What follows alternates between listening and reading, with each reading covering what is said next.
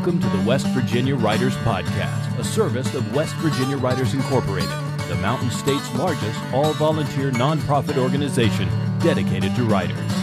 Established and incorporated in 1977, West Virginia Writers continues to support writers and writing statewide through program sponsorship, an annual writing contest, and an annual summer writers conference.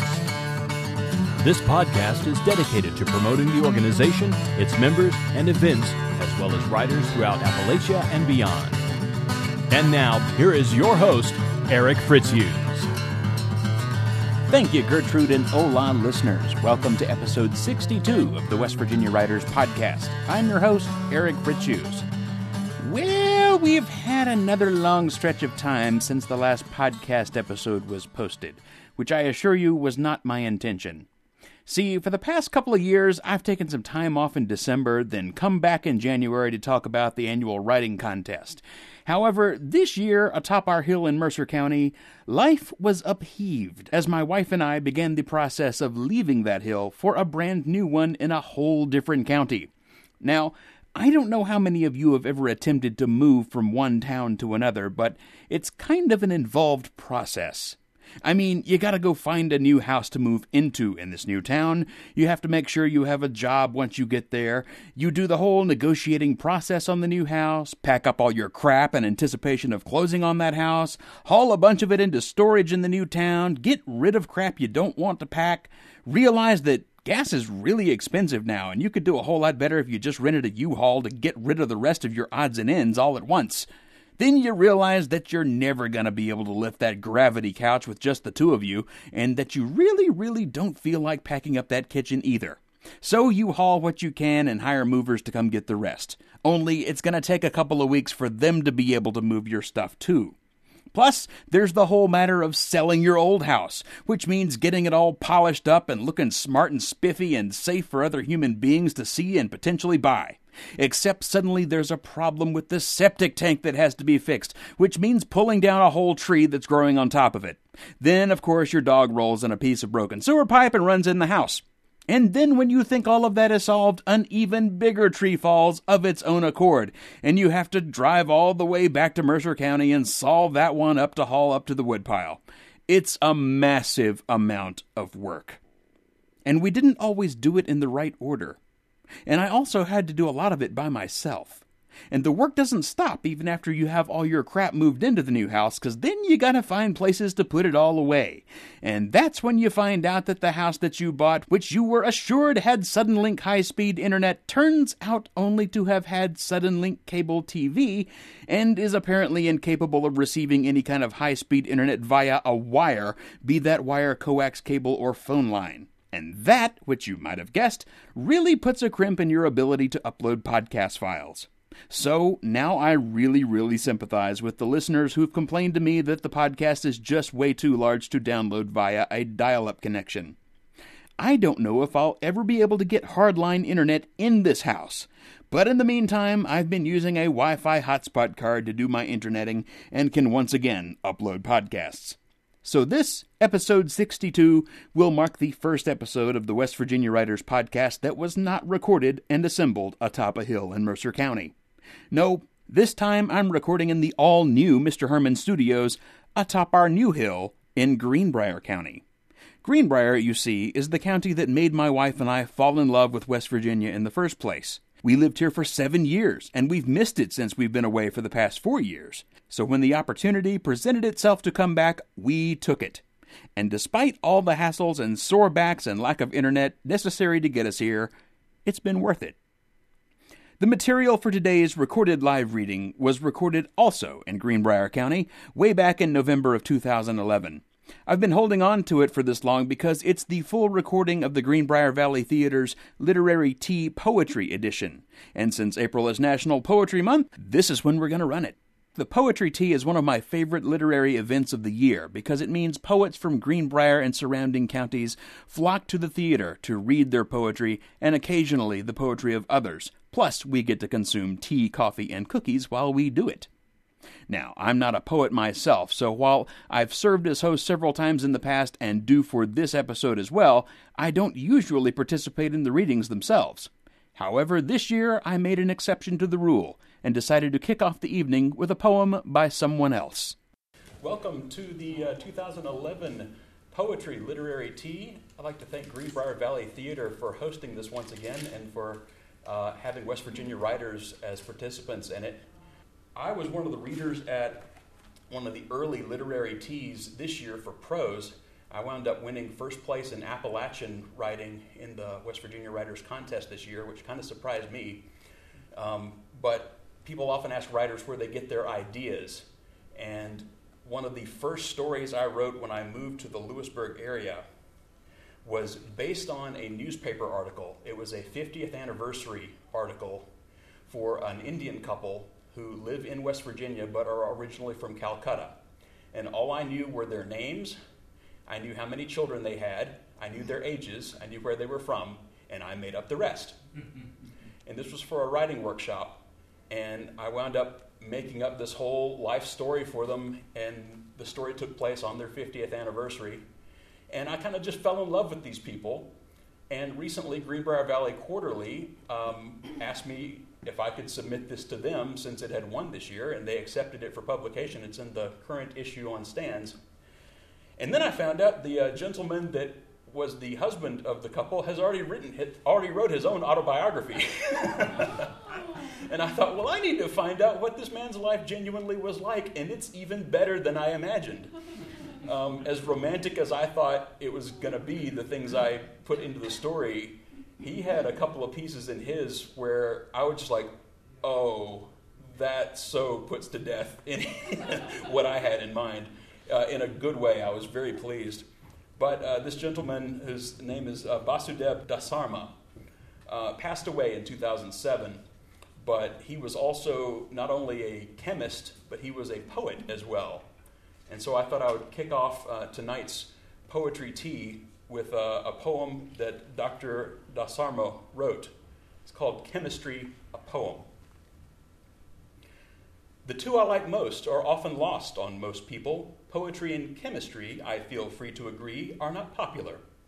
They are by far the two least liked topics for conversation, especially if they mix to form a combination.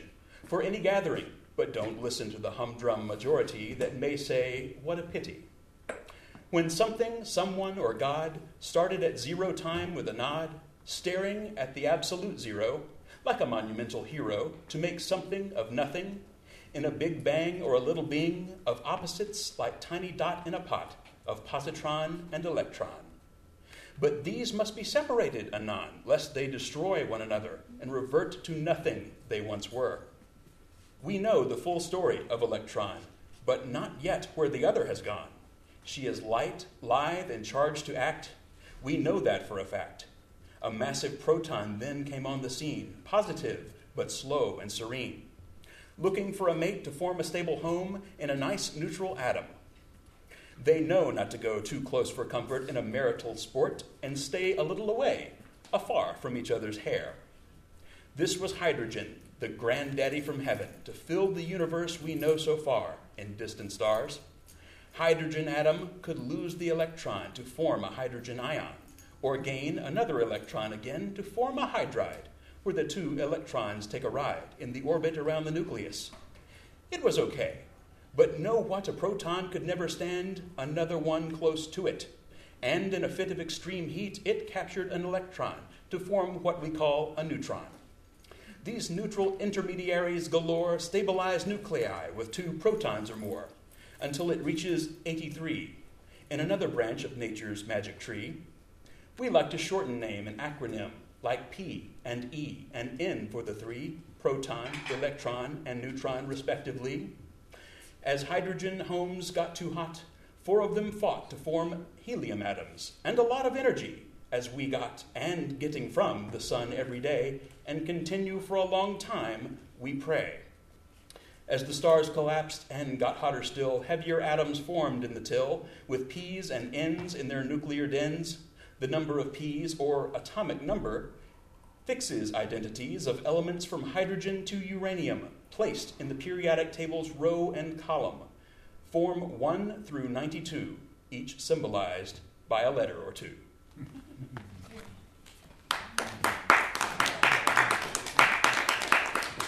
I believe our first poet on the list tonight is Sue Atkinson from Raleigh County. Yes. My first piece is End of an Era. Southern meals, round family tables, stars twinkle in the evening sky. Children's laughter floats on the summer night. We thought it'd never end.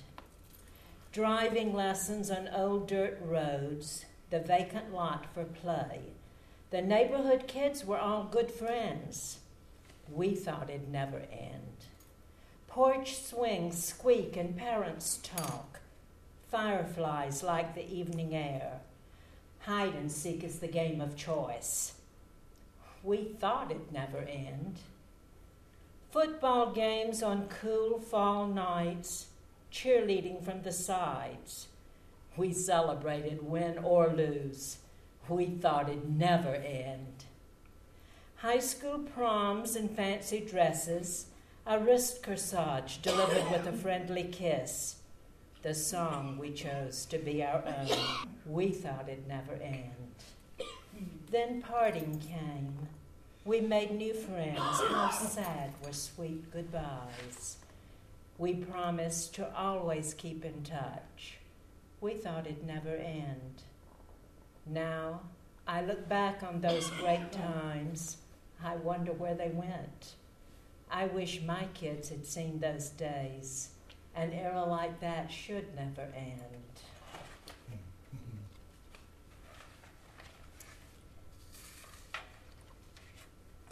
My next one is entitled Old? Maybe. The cane she held kept her steps steady. A young athlete trotted by, a musical swing to his hips. Her eyes became a twinkling, bouncing ball with every swaying move.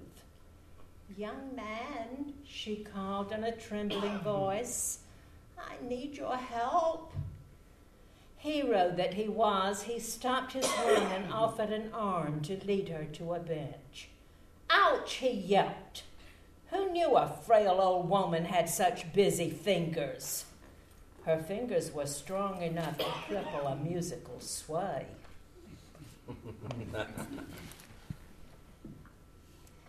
this is the breakup. The night we said goodbye, I thought my heart would break. Once we both had vowed forever. Now our love had turned to hate. We always seemed to be at odds where no true love could tread. Just one more kiss, I begged, but your hearing seemed quite dead. Now that just got my dander up. I grabbed the first thing near. You SOB, I yelled and sailed a vase across the room. It was his mother's gift to us. You should have seen his face. It turned a brilliant hue of red, his breath in mode for race. You bitch, he snarled in raspy voice. Go to hell, I sweetly smiled and quiet, quietly closed the door. I cried. My last piece is No Return. Giant waves of memory roll over me. I think I will drown in the sorrow. He has left me behind. Wait, I cry, don't go. Take me, I call. He is deaf to my pleas. The pain explodes within my chest. I think I will shatter. I think I will fall into little pieces to wait. Wait for what? There will be no return. No return to finish a thought left unspoken. No return to smile at a loving look ignored. No return to clasp a gentle hand outstretched but unseen. There will be no return. But there will be a tomorrow, and a tomorrow, and a tomorrow.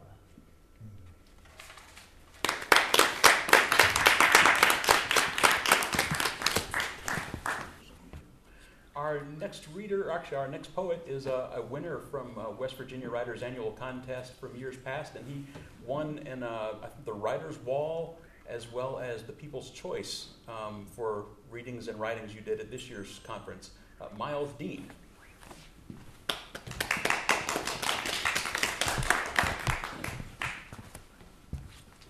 Thank you.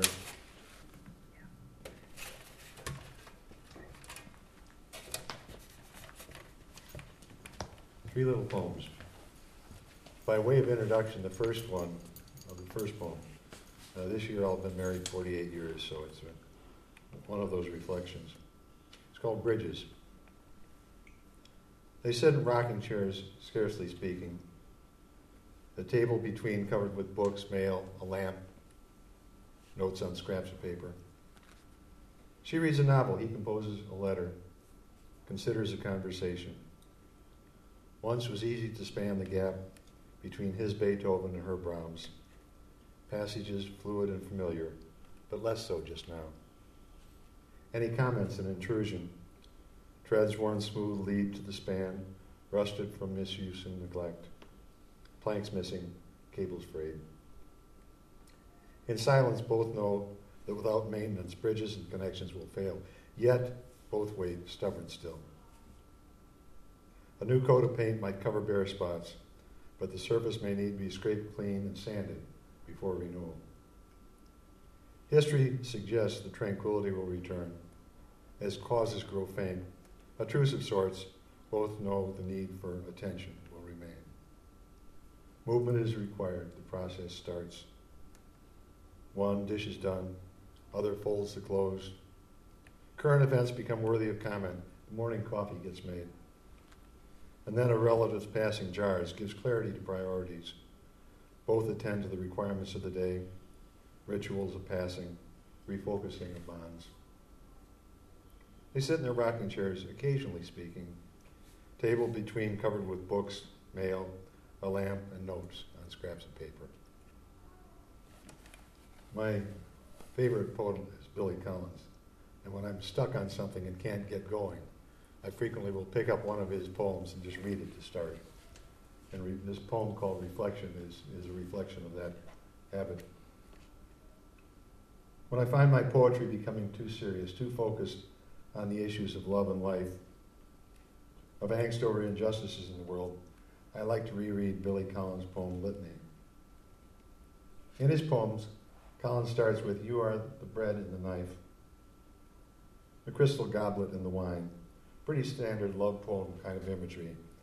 Then it shifts into You are not the wind in the orchard, the plums on the counter or the house of cards, and finally evolves to the writer's description that I am the rain on the roof. I also happen to be the shooting star. Making pictures into words works only when the wordsmith doesn't take himself too seriously when the pictures don't come out only in patterns of blue and glorious crimson. Every poem about relationships should at least consider one of the characters getting a pie in the face. Which reminds me of observations Rebecca, my wife, made about me yesterday. After our latter, laughter and banter quieted, she went back to her writing and research, and I continued into reflections on the beauty of love and a serious look at what ails the world. I also considered my thinning hair and skin mottled and spotted.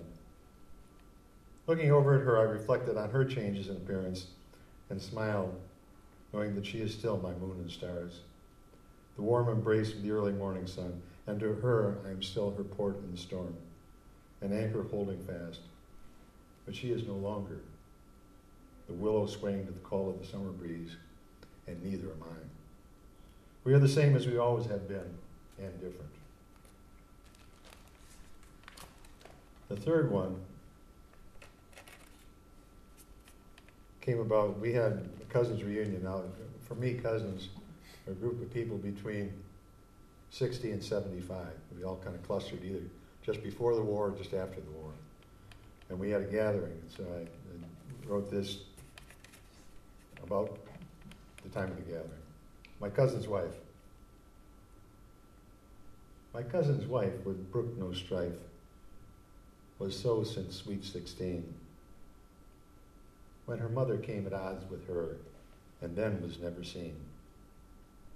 Her father did not see the plan, knew not what it could mean. Orphaned now, she smiled inside, thinking life would be pristine. My cousin was a stalwart man, his outlook mild and mellow. Not a cross word, not a harsh voice, known as quite a fellow. She could find no peace with him, cried out that he was yellow. In spite of all, he married her and since began to bellow. The neighbors called police that night. They'd wondered what'd been cooking. Policemen arrived and asked if she would let them take a lookin'. She smiled her smile, said she was glad, said there had been a break in. She'd been saved only by such bold actions as only she had taken. In the cool, cool and quiet of her cell, also soon could tell, the only thing that bothered her was when they rang the bell. Her response, delivered loud and clear, was to damn them all to hell. They told her she would proceed the knell as when the trapdoor fell. It's quiet now. Fire's bright. My cousin's wife no longer has strife.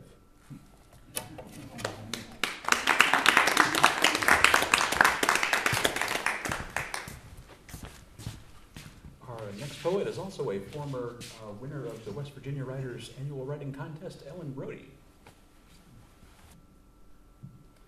I'm going to read a few of my own poems, which tend to be short and small and often about everyday things.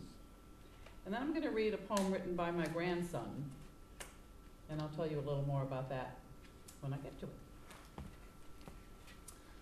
First, we have Black Blanket.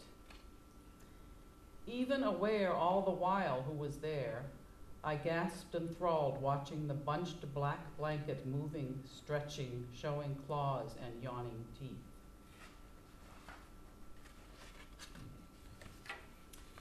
And here are my two recent haiku. I enjoy writing haiku, and I will write a haiku about just about anything.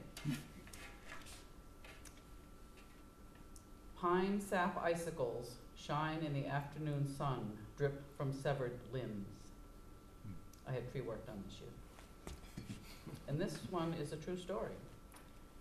She said she was bored, left the reception early, the bride's mother did. true story. Wasn't me. Um, and then I'd almost forgotten about these, but uh, last February uh, there was a horizontal vertical poetry contest held here, uh, put on by the, uh, as a fundraiser for the Lewisburg Foundation, is that right? And um, Lynn Mugas did some nice things in that. And it's a uh, poetry form that reads both across and up and down. You have three columns and four rows.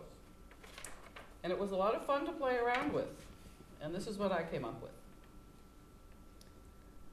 So first I'm going to read across, and then I'm going to read up and down. The snows becoming now status quo, with ice enough to crash down, endless mounds shape the day's routine, fresh, fresh dusted daily drifts replenish anew. That's across, now down. The snows with ice, endless mounds, fresh dusted, become now enough to shape the daily drifts. Status quo, crash down, day's routine, replenished anew. Now, the next one, and this one I just played with words. So much, so little, not many, to know, to say, to care. And now it's time at last to see, rest here, to be. So much to know and now to see. So little to say, it's time, rest here. Not many to care, at last to be.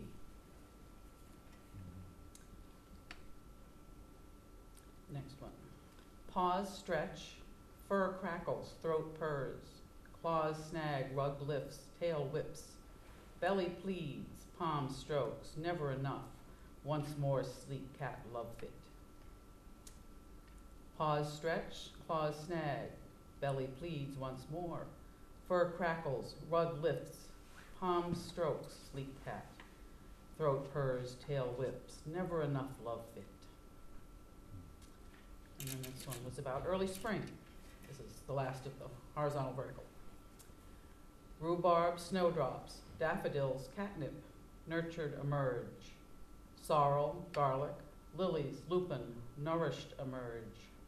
Chives, hyacinth, reach now from snow. Crocus, thyme, greet sun so kind. rhubarb, snowdrops, sorrel, garlic, chives, hyacinth, crocus, thyme, daffodils, catnip, lilies, lupin, reach now, greet sun. Nurtured emerge, nourished emerge from snow so kind. And the last two of my poems I'm going to read, I wrote for a friend of mine that I was on a um, national board with. I've worked with him for about four years. His name is Jared. In meeting, a quiet listener's, I have a question, leads to new answers. A soft, I have something to say, gathers attention. Clarity, compassion, humor move us ahead. I wrote that poem after learning of Jerry's death earlier this year.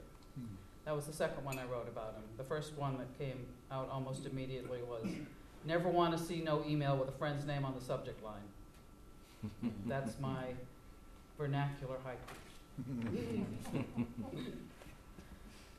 now I'm going to change tune here. My grandson, whose name is Brody Atkiss, is now 14. He wrote this poem when he was 13 for a school assignment. He loves to write, and he writes all the time. Prose. So poetry was kind of new to him. And he had a hard time coming up with something. They had different forms that they could do in class. And uh, he left it till the last minute. And then he realized he had a story he had already written as a um, uh, fireside story at a camp. So he set it into a rhyming narrative. And it is called The Rose. His teacher liked it so much that she submitted it to a competition and he won an honorable mention. I write this now, alone in my cell. This is the tale of my own trip through hell. He should be here soon. I have little time. So here is my tale in these scribbled lines. It was late January of 2010, and it was a Saturday afternoon when I, walking alone down the street, was led to the alley by my wandering feet. My curiosity let free, I stepped into the dark, and I heard an angel's voice singing like a lark. I followed the sound, caution I heeded not, and I found my way into that lot. And in the center of the ruined turf, covered in weeds blowing like surf, in the center there stood, alone and glowing, a single red rose in the wind blowing. Its crimson corona surrounded the core. My soul at that moment could ask for no more than to stare into the beauty and feel its glow. But it had something that it wanted me to know. The voice sang out, vibrant and clear, and then, like a snake, slithered into my ear. Then the voice changed from that of an angel into that of a treacherous weasel. It forced me into dark slumber and spat into my ear eight numbers one, two, ten, five, thirty-three, sixty, two. The rose spoke to me these numbers of fate, and I would not remember upon my awake. I woke up in my bed the very next day, wrote it off as a dream, and went off on my way. And here now in my cell, my heart yearns to have listened to the rose at the time the month turned. For in the rain, on February the 1st, my brother ran across the street to quench his thirst at the vending machines that lay there, and mother followed, not looking left nor right of her where. It was after school at 5:33 when the first of five deaths of those close to me came about at 60 miles per hour and crashed into our mother in the freezing shower. It was on 6th Street, and two hours she managed to last before, with us family around her, she finally passed. Everyone wept and the funeral went, but thinking is how all of my time was spent. It came to me while reading the paper, reading the notice of mother's death the first day of the second month in 2010. At 5:33, the driver going 60 miles per hour, and two hours later she died. 1, 2, 10, 5, 33, 62, and that's when I knew that the dream had been true. At her funeral, with her lying there dead, a rose on her chest confirmed all my dread. That night in my room, I lay awake, thinking about who else the rose would take. Finally, sleep warmed into my head, and I saw the rose, beautiful and red. It grew out of a violet sea, stem covered in thorns, and in the distance I heard the blowing of horns. And music swept in, mighty and grand, music beyond comprehension to those of this land, and it sang to me sweetly, that red petaled rose. It sang me a song about what the future would hold. And one by one, all of them fell my friends, family, and dear Isabel, my wife at the time. The rose took her too, claimed by a nasty strain of the flu. And that's when I snapped, mental stability breaking, and that's when I snapped, my heart filled with aching. It was the rose, I screamed. The rose, all I could say. It was the rose, I did scream as they took me away. And here now I sit in my lonely room, scribbling this to anyone who might take a chance and believe me, for now he comes finally for me. I hear the door creak, light spilling in, and I see him enter the hooded demon. The black robe swoops down and drifts like smoke, and bone arms extend from within the cloak. In his hands he holds a shimmering scythe, and I look up to I look up to see into the Grim Reaper's eyes. But the face was not a skull as the television shows. No, my friend, death's face is a rose.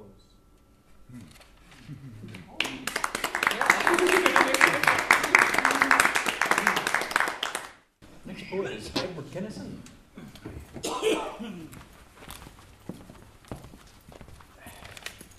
Usually when I come out and do poetry, I usually do country poetry. The, the first time I came down here, I did some poetry of lighthouses and the beach and just didn't seem to go over very well with the local crowd. So I said, well, I'm going to you know, stick to the country poetry. And then I invented uh, this character. Uh, some of you might remember as Uncle Edward, who kind of limps in and looks like he crawled out from under a rock. And I've been doing that quite a bit lately, so I decided I was going to do some poetry that doesn't see the light of day very often because it's it's rather dark, hence the the dark attire here. This is a, a poem originally written in 2001, and in 2006, uh, the heavy metal band Wicked Edgar turned it into a song and recorded it. This is called Burn. This house is so very cold. I think I'll build a fire. I'll sit and watch it burn.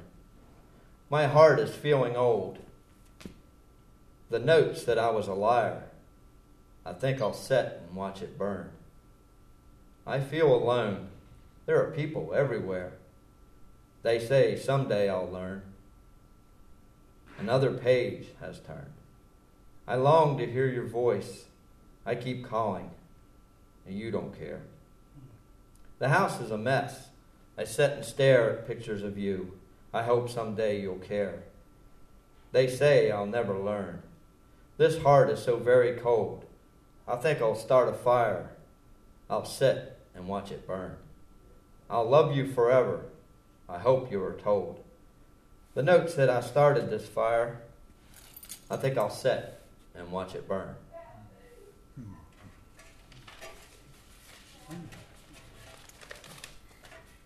This is Heart of Darkness.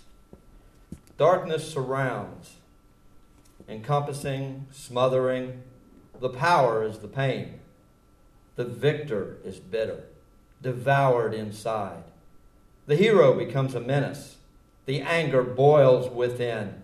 The blood of revenge coats his young hands, destroying a life predetermined by others, by fate. Destroying life, many lives hang in the balance, the balance of power. Balanced by the light, toppled by evil. The evil that resides in the heart of all men. Darkness closes. The power is in the pain. Bitter is the victor. The blood of power coats his young hands, destroying the balance of power. The light has gone dim.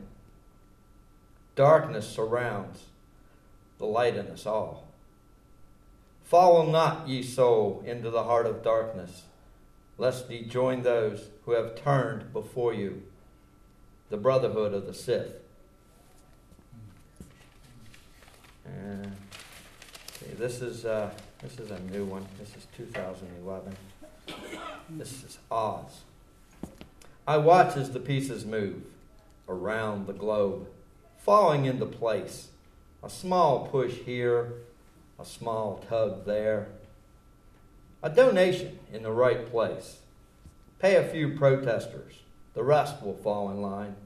Spurred on by online organizers, everyone knows what they protest for. Few realize the true end result, except me. I have a plan for it all. The entire world is my board game. I move the pieces that are your lives. For my pleasure, for my wealth, I manipulate world leaders with a gentle wave of a powerful hand. I lead the uninformed with an invisible hand. Off to meet the wizard. I am the wizard of the New World Order. Now we see why I don't read these or publish these very often. My wife don't even like these. All right, this is the last one. Uh, this is always and forever. I read a biography of Sigmund Freud once, and as soon as I finished, I sat down and, and this sort of crawled out. So, always and forever. It is all inside, gathered together within my mind. Laughter and joy, tears and pain, retained, unexplained, locked in tight forever.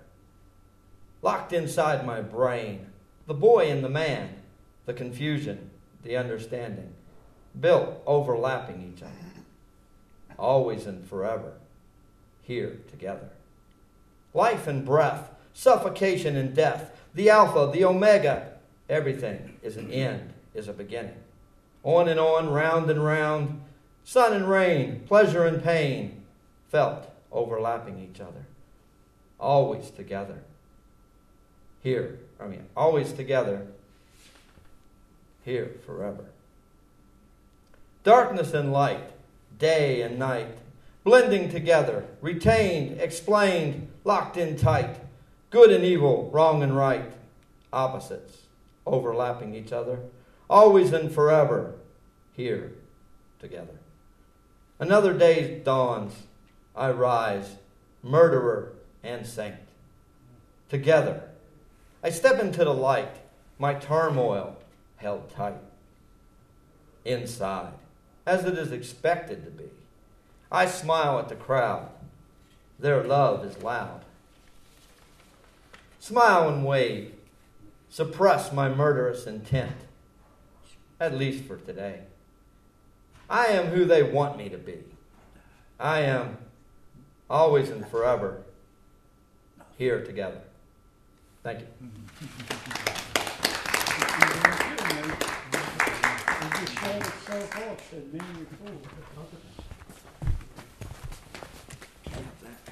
Our next poet of the evening is Wolf Knight.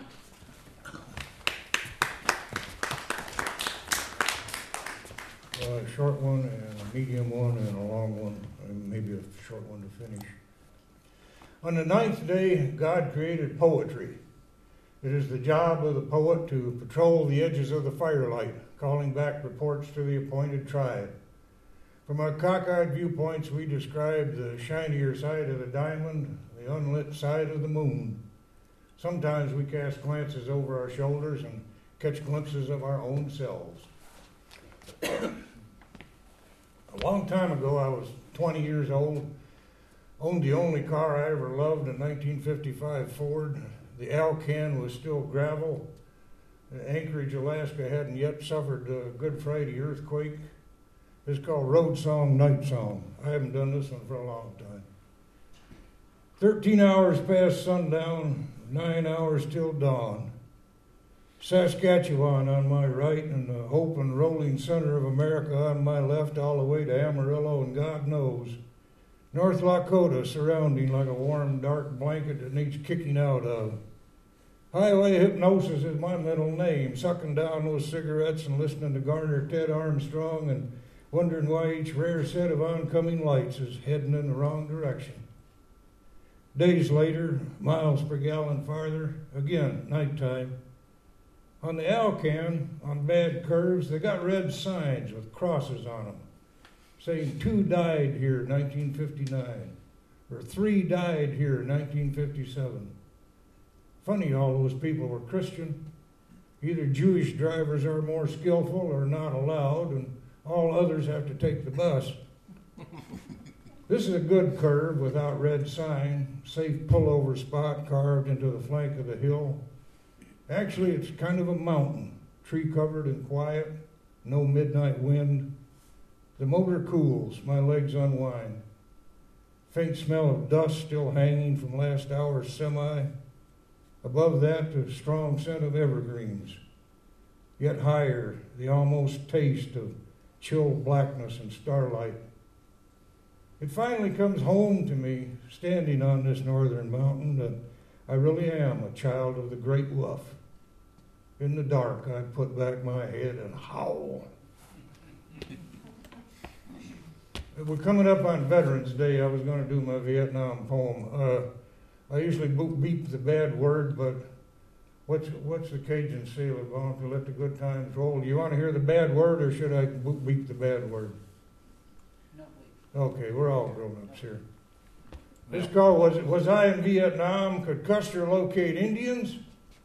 The following poem contains soldier talk. Listener discretion is advised. For those not acquainted with military slang, back on the block or back in the world meant back home again. Also, one entree in canned C rations was ham and lima beans. Little small lima has been dead for a long time. Even the chaplains call this mixture ham and motherfuckers. The switchboard operator told about getting a call one day from the tactical operations duty officer. Had to reach a tactical officer at Boondocks 2 down in the Delta. All the main lines were still out because of last week's typhoon. Could the call still be put through? Can do is our motto. Favors called in. French Vietnamese swearing function activated. The call went north to I Corps, then to the airport switch in Thailand, back to the Central Highlands through two separate Viet Army switchboards to a chopper unit comm center by radio patch at last to Boondocks 2. Naturally, the operator built the call on the circuit with a faulty switch, the one that stayed open if you bumped it twice. And he heard the officer say, Hey, George, this is Buck. What are you wearing to the colonel's retirement dinner tomorrow night? The guy we'll call Idaho got to actually go out in the field and shoot. He was an artillery advisor and knew howitzers and stuff. They got ambushed one day, and his Vietnamese counterpart jumped behind a tree and into a booby trap. A tripwire blew a hand grenade in a bag of empty Ba Muoi Ba beer bottles. Idaho stood there not knowing what the hell. The Vietnamese pulled the muzzle of Idaho's carbine down toward his ear and said what sounded to the dark red gurgling like, Do it, do it, do it, so he did it. We all drank, but Idaho drank faster. One of the guys is seated on his bunk, holding a photo cupped in his left hand, his right hand on his left wrist. What you got, man? Picture of my wife. Hey, I didn't know you were married. Can I see? It's a Polaroid shot and his wife is on the sofa wearing something lacy and peach colored and very, very small. What do you say at a time like that? She's a special looking lady, man. He squints at the wall, looking eastward in his mind. Yeah, but I can't reach her from here. The standby crew on Mortar 1 is babysitting the gun because, like usual, the regular crew has gone to Saigon on pass, and the VC are in the area. The night is warm and quiet rain runs off my poncho to soak me below the knees. Light reflects from the main building. Little beads of rain slip and scoop down the butt plate of my rifle where it lays across the sandbags, partly under a plastic sheet. The rest of the guys are hunkered down on ammo boxes, wrapping themselves around lukewarm cans of ham and motherfuckers and keeping the rain off their coffee. The game they're playing is back on the block. The last guy to speak is the last guy to speak. Squinting into the dark rain, looking eastward in his mind, he says, The hell with it, man. When I get back on the block, I'm running for Congress. we were comrades once in the Franco Prussian War. Young, happy peasants in the first modern army. I just can't recall which. It was the something or other empire, I'm certain of that hope our side won, though I guess it doesn't matter whose colors we saluted. Other guy's trench had the same kind of mud. I've been a soldier in a hundred lifetimes, and I can't remember why. How strange it is to make a body out of molecules and magic and let it be destroyed. I won't be back. If you want me, I will be between the trenches, kicking this mud goodbye. When the bugle blows, I'll wave my hand at the stars. Thank you, guys.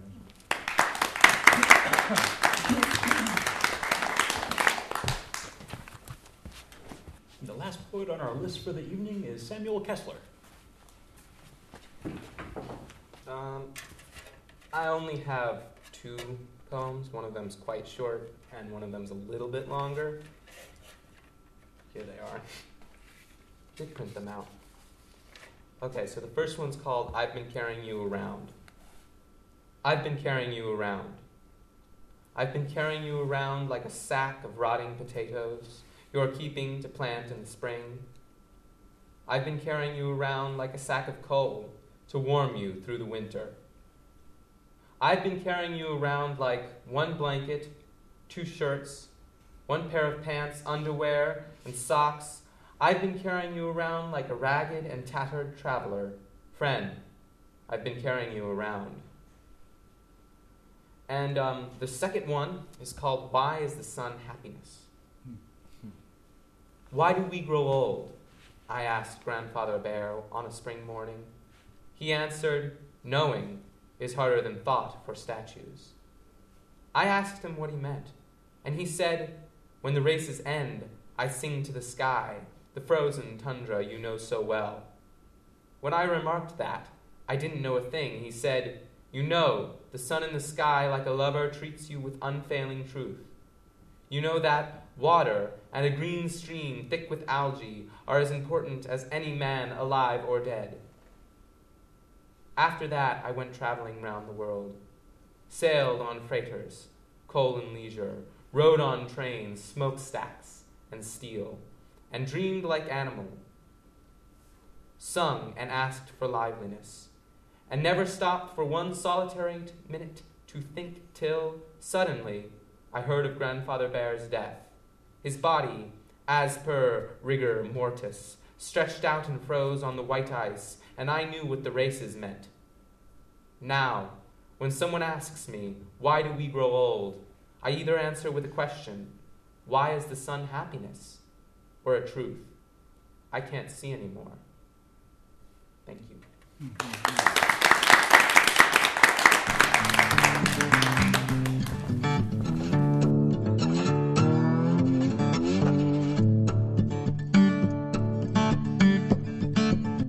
Thanks once again go to the Greenbrier Valley Theater for putting on the literary tea event each year and inviting West Virginia writers to be a part of it. We'll have more poetry reading coming up this month in additional podcasts, some of which was recorded at our summer conference from 2011. Now, if you haven't been to the West Virginia Writers website and checked out the information about our upcoming summer conference, you do need to do so. Our president, Cat Pleska, has really knocked herself out in planning the conference this year and has lined up some fantastic guests and entertainment. We'll have more info about that conference, including the latest news on workshop presenters and all the details you seek, both at our website and in future podcasts. I'll also be interviewing some of the presenters who will be there this year to get a sneak preview of what they're planning to do. Our opening voiceover was provided by Marcus Vowell. Our show's theme music is used with permission by its composer, Pops Walker, who will be one of the guests at this year's conference, along with fellow musician Kippen Martin, who did an amazing show two years back. You can check out more information about Pops at his website, popswalker.com. This podcast is a production of Mr. Herman's Production Company Limited and was recorded and produced atop a hill in Greenbrier County.